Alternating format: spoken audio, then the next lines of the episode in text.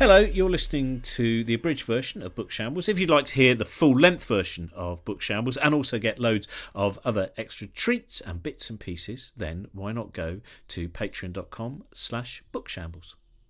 Anyway, here's the abridged version with loads of really interesting things that were cut out. I mean, there's lots of interesting things you're still going to hear, but some of the things you're missing out on. Hello and welcome to Book Shambles. Producer Trent here. Thanks right off the top to our Patreon supporters. Your support is what means that making the podcast is possible, as well as all the other stuff we do at Cosmic Shambles. You can go to patreon.com slash bookshambles to subscribe. You'll get lots of extra goodies including extended episodes each week, uh, various specials, including our fireside specials. Uh, the first one with Robin is out now. There's a second one coming very soon. Uh, if you're a Patreon supporter, you'll already know who the special guest on that one is and what we got up to. So, subscribe to get access to that and all the other bits and bobs and enable the show to keep on keeping on. Nine Lessons for Spring is coming up very soon. April 16 and 17 at King's Place. These are the rescheduled shows from Christmas. Robin's hosting with lots of guests from the world of music and comedy and science. All profits going to charity as ever. And also, if you haven't got Robin's Linda Smith lecture, that's out now from Shambles and Go Faster Stripe. You can get it from the Go Faster Stripe website. There's a two hour version and a 70 minute version and a new recorded intro from Robin. And all three of those videos come in a handy download package for just £5. So go to gofasterstripe.com to get that. That is enough intro from me. So here is today's episode. Robin is joined by Helen Czerski to talk to Veronica O'Keane about her book, The Rag and Bone Shop. Here they are. Hello, welcome to Science Shambles, Science Book Shambles, Book Shambles. Josie and Robin's Book Shambles. It's definitely not Josie though. It's Helen Czerski today. Um, we are. Th- this is. I, I, was actually just before we start recording talking about this. Uh, this is one of those situations where we may well not go, go on, get onto question two. Some of you probably don't even think we ever write questions in the first place, uh, because we're going to be talking about the mind and the nature of memory as well, which in the last 20 years, I think in particular, uh, it becomes sometimes deeply disturbing to find out uh, not merely the fragility of our memory, but also the the palimpsest nature of our memory. So we are talking to Veronica O'Keane about a fantastic book called The Rag and Bone Shop. Hello, Veronica. Hi, Robin. Thanks for inviting me on. No, really glad. To, I mean, this is we'll get straight in there because this is you know you you deal with this very, well. I, I was going to say very much from the, the perspective of kind of in one way psychiatry and therapy, but but also not in terms of this fascinating thing that it to me as an outsider, and I think you might contradict this from what you're saying, but the, I felt that we'd reached a point now where psychology and therapy and neuroscience were properly overlapping that the understanding of the the material nature of the brain and the problems that can come from when the brain basically is just physically not as it should be. But you actually in the book say we're, we're still at quite an early stage of allowing neuroscience and uh, and and therapy to really work together. Uh, that's right. Just uh, by way of introduction i'm a psychiatrist so my specialty is treating people with mental illness. Um, I have a medical degree, and during my undergraduate medical education, I learned about the brain as it in the same way that I learned about the lungs. But of course, I learned the lungs were connected to the heart, and that you know they were inseparable those two systems. But the way that we learned about the brain was in really very much in piecemeal we learned about one part of the brain, brain controlling movement, another part of the brain controlling uh, sensory activity, informing us what was um, around us in our environment. And nobody ever put it together. Um, so I am qualified a few years, it has to be said. I'm in my uh, now my 39th year of clinical practice. And I suppose I did my psychiatry training, uh, you know, 20, 35 years ago, really. But we got a we got a course basically in brain neuroanatomy. We got a course basically in neuropsychopharmacology, there was nothing that unified it all. Uh, patients didn't get brain scans unless they had a neurological disorder. So the field of psychiatry and neuroscience is very young, really. It's probably only, you know, 30, 30, 40 years old. And I have been, luckily for me, um, involved in the developing field of neuroscience within psychiatry. And just to get back to your question about neuroscience and psychiatry, or indeed clinical psychology, there is, it hasn't really made its way into clinical medicine yet, what we know about the brain. And perhaps that's because a lot of it hasn't, um, say, for example, any new learning, any new knowledge that we have in terms of brain function hasn't translated into clinical practice in a way that would help the diseases that we're treating. It's not that it's abstract information, far from it. It's very materialist, as you've said, information and hugely important information in terms of each individual understanding the experience of what it is to live and you know what it is to see about how you work how you see the world and how you process the world but so knowing about that is very important. I think it's really important for psychiatrists. And i've been fighting to get the brain on the curriculum. And it's very difficult because clinicians say well you know what relevance does that have? How is that going to help my me with my 20 year old patient with schizophrenia who can't find a place to live and who's socially ostracized. So there's always this tension. I'm not saying it's it's bad, but there's always a tension. I'm certainly um, would be one of the groups of psychiatrists who would be really pushing for, as you know, pushing hard for more neuroscience within psychiatry. For example, I think every patient who comes to us should have a detailed MRI brain scan. And they don't, because psychiatry services is about funding preventing suicide. Um, you know, my view would be that the way you pre- prevent suicide is by understanding depression more with more targeted treatments. What is that line, or was that line, between what would be considered to be neurological and psychiatric? You were saying in terms of brain scans. I presume there's a, there would have been a kind of hazy area in between where that decision, should this be a neurological problem in a brain scan, or this is a psychiatric problem, I would imagine there was a kind of yeah a blurred a blurred in between.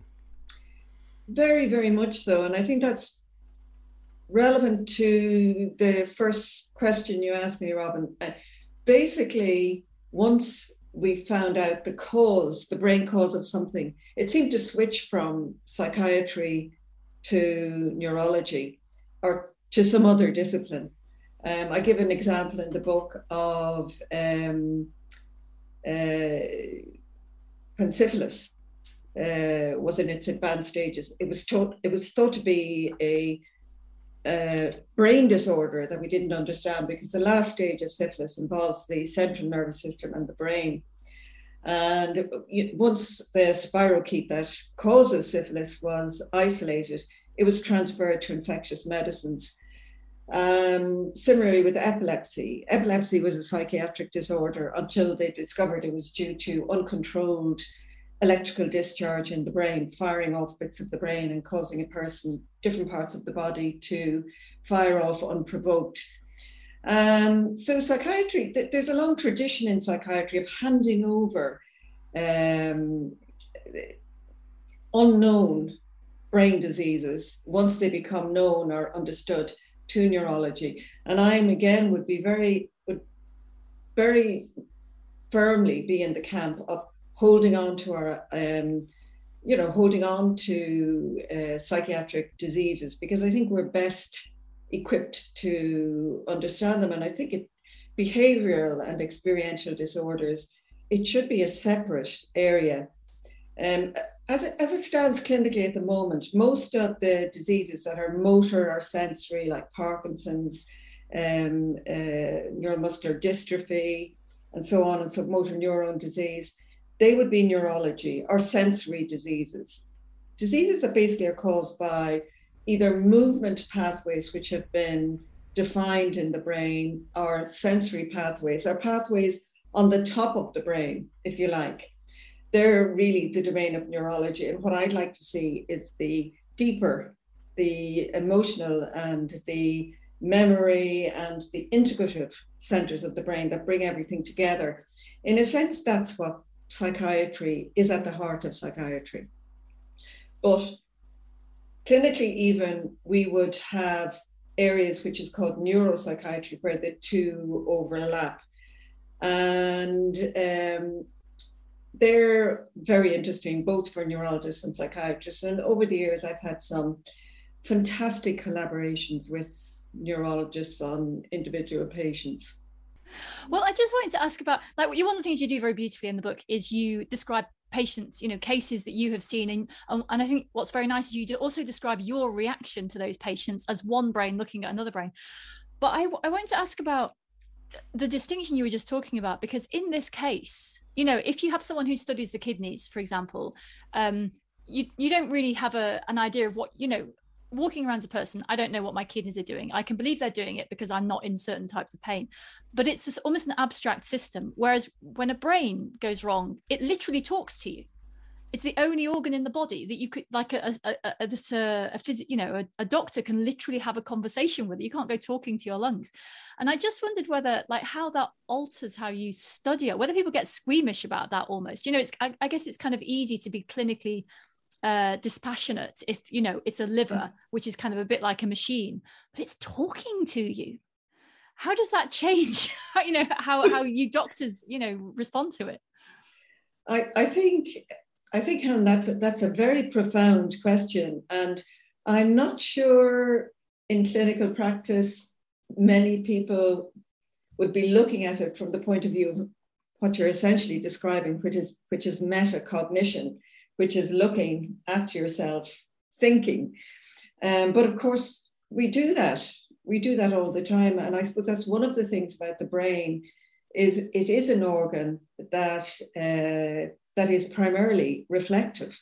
You know, it, it, well, it, the higher up you go in the primate chain, the more evolved you become, the more reflective you become. And I think it is squeamish. And I think most people avoid it for that reason. It's it's very scary. It's like when you hear about physics and you hear there's no boundary to the world when you're young, and you know you're looking up at the sky and you just can't imagine the vastness of it. I see the brain very much like that. 68 billion neurons, all of which are connected. You know, it, it's exactly the opposite of what I was taught, which is that different parts of the brain subserve different functions it's all pervasively connected. And I think that's the really fascinating thing of the brain. And it's it's so pervasively connected that the system in the front of our brain, that is the most evolved of the systems, has developed in order for us to be able to see that so that we can, in a way, extract ourselves from our environment to, to think and to reflect and to work things out. Whereas, as you say, kidney function, kidney function, it doesn't have a brain. Of course, it's connected to our brain, and our brain is integrating our blood pressure, our water balance with the amount of water that we extract, but uh, or excrete and bring back into our blood. But the it, it, it's good that that's not conscious. I mean, that's another hugely clever thing. You know, our brain if a brain is working properly, only makes us, allows us to be conscious about the things that matter. And the things that matter are the way we mentate about our environment, the way we cogitate about us as humans, connecting to other humans and connecting to the world. I found it in in one of the first cases you talk about, which is someone who's just given birth and they're postpartum and and they're uh, the experiences that they have, I, I found it very int- interesting the way that you kind of talk about the fact that for someone who's experiencing what we would consider to be delusions, there seems to be this experience which is a false reality, but nevertheless, there's still a true memory. You you talk about uh, this particular mm. woman that she she believes that her baby has, been, which apparently I'd, I'd not realised is quite a common uh, kind of delusion. Her baby has been swapped. She believes that she's walking past the grave of the, her actual biological baby. Mm. And then you mm. say that when she's recovered, nevertheless, when she has that memory of that experience of walking past that grave, that we kind of would it be fair to say that we, we have to accept it's a true memory even though it's not a true reality. That is absolutely it. Uh, we, I think um, Edith, that that um, particular woman, I think she was a fantastic example of how we only have our brains. There is there's nothing else through which we filter the world. So if your brain isn't organizing the information, um, well then your brain is registering something else. And that registration is a, a process of matter. It isn't a choice. It just goes into your brain in the same way that you breathe oxygen and your oxygen connects with your heart. That's what the brain does. It takes information from the environment through sight, sound, um, it's the five senses, and also the sense that comes up from our body, which is frequently forgotten, the interoceptive sense and it just puts it all together. So if any one of those systems are misfiring, well, then your brain just gets the wrong information. And I suppose re- reality really is it's a shared sense of sensations because if your sensations are all working pretty well within your individual expansions and limitations, well, then you're going to see the same thing as me. Of course, there's going to be huge differences in the way we even see and in the way we perceive what we see. But nonetheless, we're, we're sharing something that's within an average limit. So Edith wasn't doing that. She was hearing things and smelling things that weren't there in the actual reality, at the common reality. I call it the common reality. But that was what she was hearing and what she was smelling. She couldn't smell what we were smelling. She can't see what we were seeing. She can't hear what we're hearing. She's hearing something else. And that is neural energy. You know, it's energy going in from the outside world as her brain sees it, energy coming in from the, uh, you know, through sound waves, through uh, smell energy. And that's just putting neurons together in a certain way. It's a it's a that's why you know it's a matter of memory. It's it's matter. It's real biological material matter. And once those neurons are woven into certain patterns that represent that site, but if she sees that site again, that pattern of neurons is going to be reactivated. So that is what she feels, and that is what she associates it with. So when Edith came back to me and I was talking, as psychiatrists do, um, about, as it were, re entering the non psychotic world and telling her, as you know, I would have in those days, well, you know, that that didn't really happen. And, you know, it was an attempt to orientate her back into the normal world. And, you know, she was such a clever woman. She really taught me so many things. And I, I call it in the book a prescient moment when she said to me, Yes, the events weren't real, but the memory is real. So if she'd said to me, I got a flashback when I went past the graveyard, I, it would have gone over my head. So I, I think what she taught me was um, that particular thing about psychosis, which is which is really um, a very profound thing, that our sensation and is all we have. We only have our brains to understand the world, and I think it does give one a very much deeper understanding of other people's perspectives, really. And one of the things I was, I mean, it's sort of I'm interested in in lots of things you've written about in the way the brain works, but um, almost most of all, what struck me was that in many of these cases, you said, you know, you described this this person whose brain is not doing what might be expected but it, in at least some cases this is treatable. And that strikes me as an amazing thing that you you know there's this system, you're describing this very complicated brain system these layers in the brain the bits that are consciousness and the bits that aren't. And the idea that once you've understood that that any of it's treatable becomes more and more incredible almost as the complexity is revealed. And i just wondered what sort of um maybe tell us a little bit about what how how is it because there's treatments i guess from the outside that might be drugs or you know things done to the outside of a person that you know they have to go somewhere or see something. And there's there's them there's sort of working from the inside like you know them thinking about things or you know them working on their own brain. Are they are they progressing together that from the outside and from the inside those ways of treating things? That, that's that's right helen. I mean it that's what happens normally really is you know we see something externally so there's light rays coming in and then we perceive it in our brain. So we filter it through our memory systems. In a sense memory is a neural filter for here and now experience. And uh, so your your memory eventually makes you up and makes you who you are, and that's um, you know that's what I said in the second part of the book. Really, is memory gives you your sense of self and your ways of perceiving, not just seeing, but perceiving the world. So everything is simultaneously an external and an internal process. Um, if we didn't have memory, there would just be the external process. So all you would be doing would be seeing everything all the time as if it was new. And I, I saw that in one patient um, whom I call MM in the book.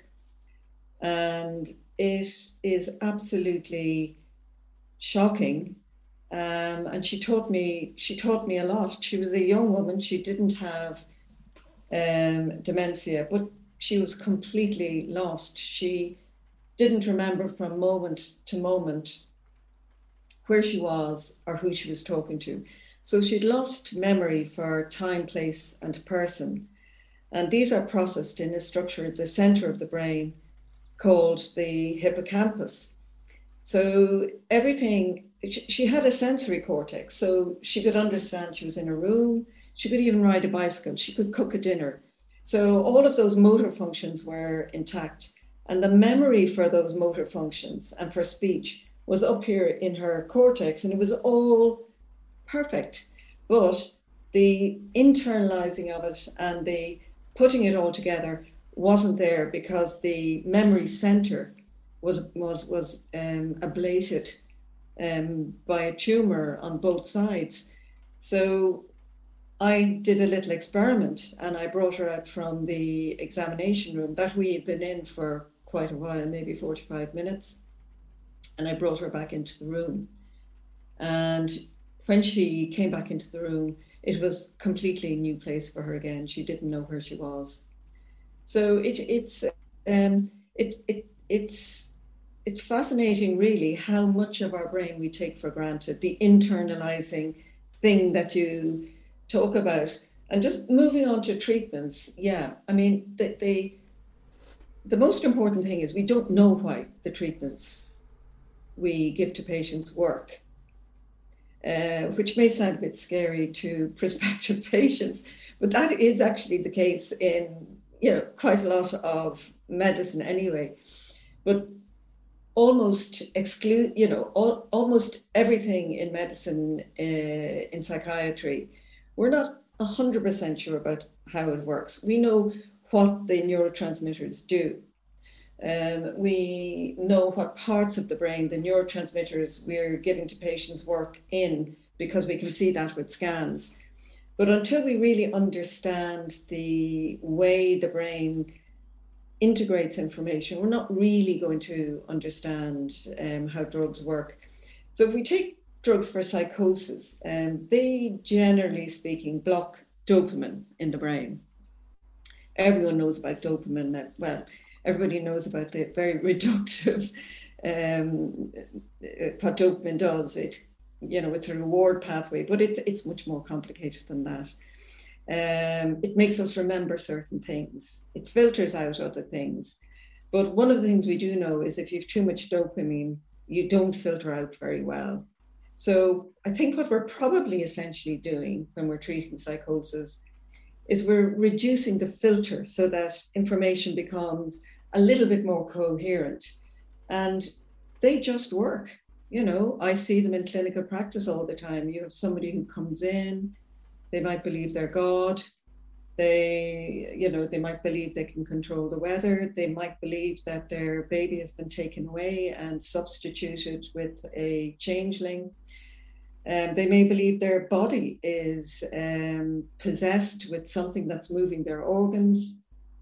Whatever their psychotic experiences are, a few days after taking antipsychotics, these experiences begin to diminish. And eventually, over a period of weeks, these experiences go away. But I think that the challenge in psychiatry that these, you know, the, the new understanding of experience and neuroscience and memories throws open to us is, is the one that Edith pinned for me when she said, yes, but the memories are real. So now we come in with the therapy and now we come in with giving people an understanding of how they got the wrong message, if you like, from their brain. And um, then, you know, they can restructure a world. I, I, I talk uh, in the book about a woman who was, was very depressed for years and years and years. And she laid down no memories. And she had a bipolar disorder. So she went manic years and years and years later, following this depression. And when she became manic. And we realized she'd lay down no memories for the years that because she was so depressed, her brain was so slowed down that it wasn't firing up enough for the neurons to fire up and for her to make memories. So she thought she was back in a world that was 10 years old. She didn't understand new street signs, new street um, pedestrianized zones, uh, hairstyles, fashion.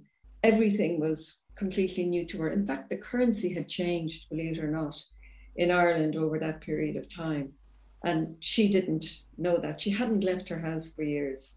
And because she was so obtunded, the word we use, she hadn't come for treatment. And we had assumed we'd sent her appointments and we had assumed she was okay. And she just decided not to come for treatment. So she had to internally reorganize her world and reorientate herself in a shared reality. So, a lot of the talking therapy that we give um, is about that reorientation. So, we very much need a medical approach and a psychotherapeutic approach.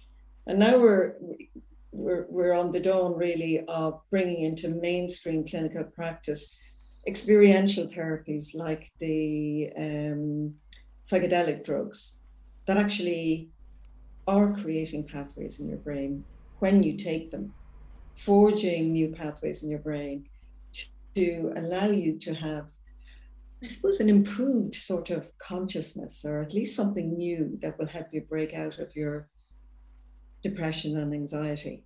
We kind of know how they work. When when a lot of the it's one of the sad things I guess about the brain that we mostly learn about it when it goes wrong. Um, you know because you can't do experiments in a very direct way on a human being so you kind of have to wait for it to go wrong.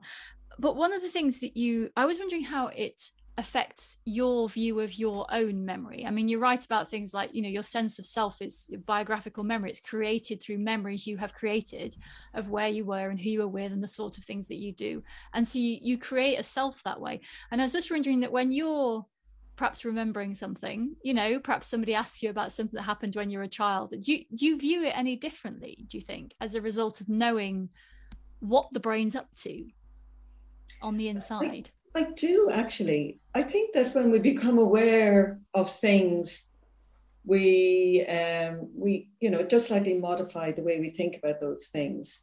You know awareness is um knowledge creates more awareness and that in turn influences yeah the way we see things and the way we remember things and it's brought up a point in the book that I think is very important in understanding memory, which is that memory isn't static, it isn't a repository. And I think I kind of had that idea that, you know, memory was like a diary. And, you know, I'm going to go through the filing cabinet back to the diary to see what I was doing in that day. But of course, it's not that at all. I'm, uh, I'm, perhaps oversimplifying my previous idea of memory, but you get the drift. And so memory is very much alive in the moment um, that you're in. And the interesting thing about memory is that it's being modified by what's happening to you currently. So, whatever memories you have are modified when you retrieve them, because in, in, a, in a way, by going back, by putting a little electrical current or a neuronal channel, firing a few neurons back to that memory, that disrupts you know. Eh, eh, remembering something is is not just a consolidating process it's also a disrupting process and the memory that you've laid eh, that you've laid down will change. So i suppose there's two things. First of all we're remodeling our memories the whole time we're reshaping ourselves and uh, you know alice munro jean-paul sartre and so many brilliant writers have said you know memory is the story that we tell other people about ourselves. And yeah, my story is, um, yeah, I've definitely solidified a story about myself. And that does contribute to my sense of self. Um, and I think as you get older, again, um, you wouldn't have this experience yet, Alan, but as you get older, you the way you see memory is very much in the context of a collective memory. So you, you get an idea of your place in a particular social process, a collective memory, and you get a, a very deep sense of history that you can also apply to previous generations. And you can see how history and changes in social environments influence the way you think now. And um, because you remember when you're remembering something very vividly you, you can almost go back to the way you remembered it sometimes. And that changes. So it, it's it's all terribly terribly fluid see i think that's what's that's one of the best things to learn from it is don't be so sure.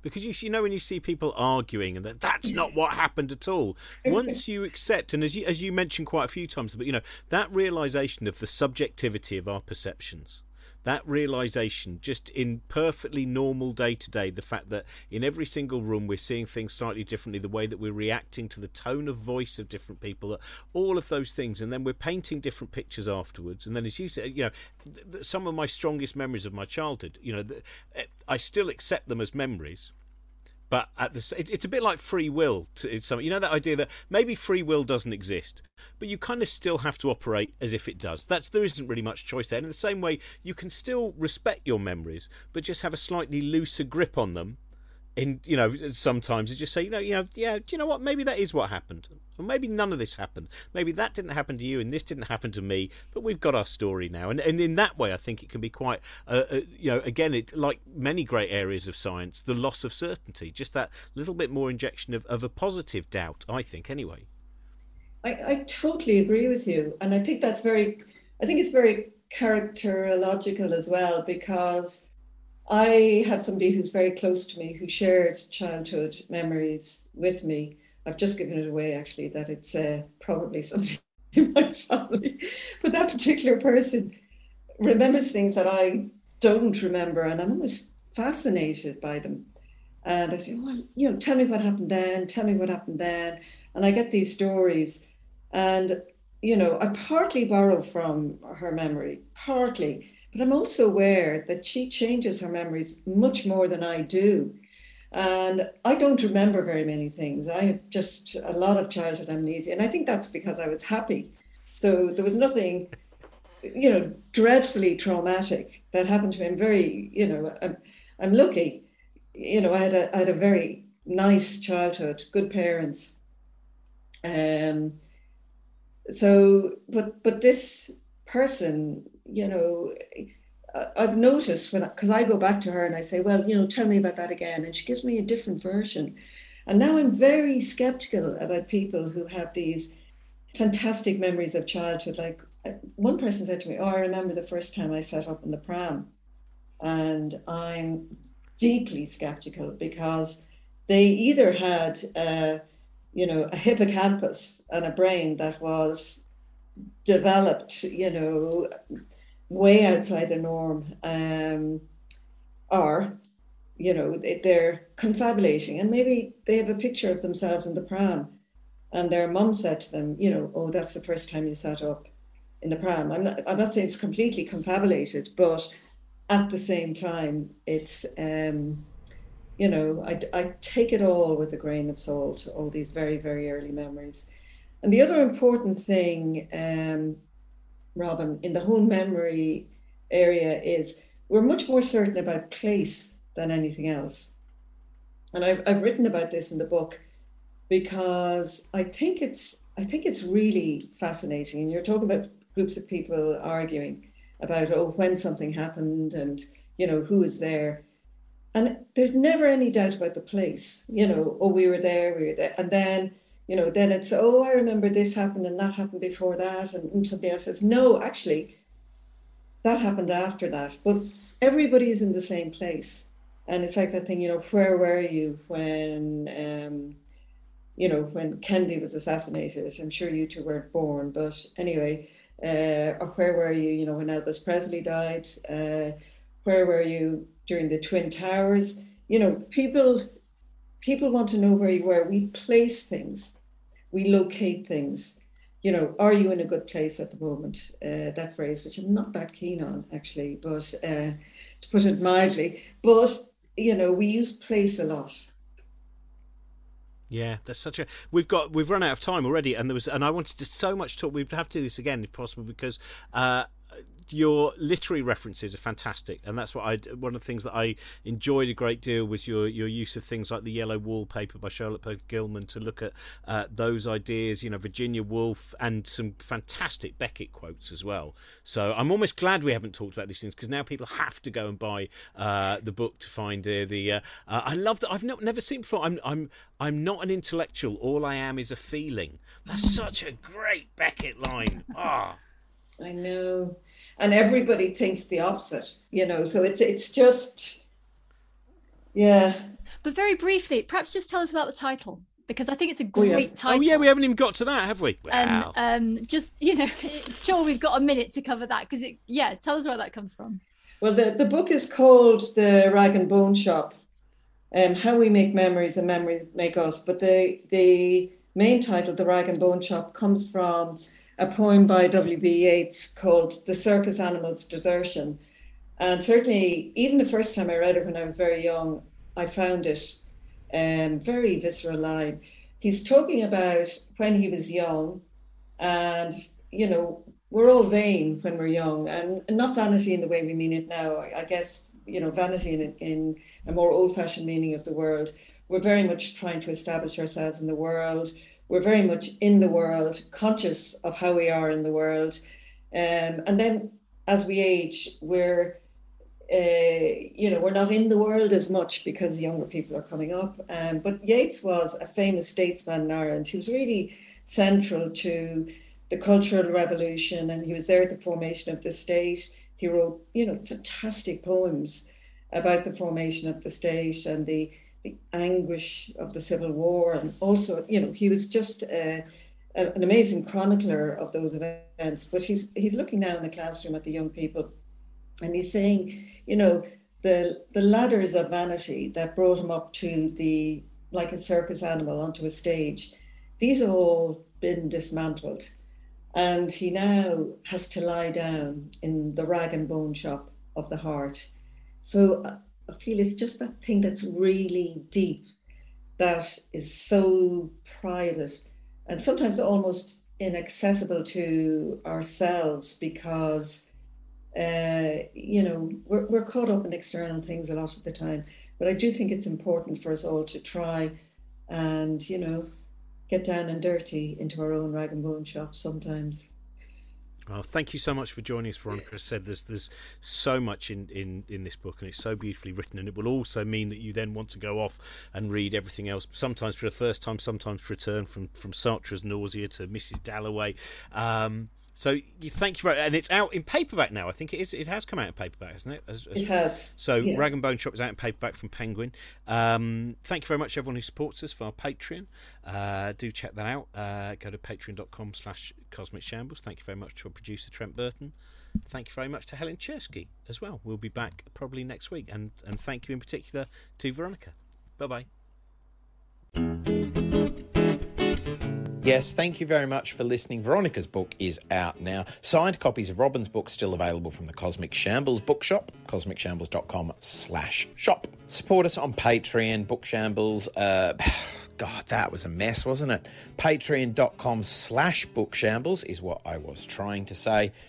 CosmicShambles.com has got all details for upcoming shows and everything else. Don't forget to like and rate and review five stars on Apple Podcasts.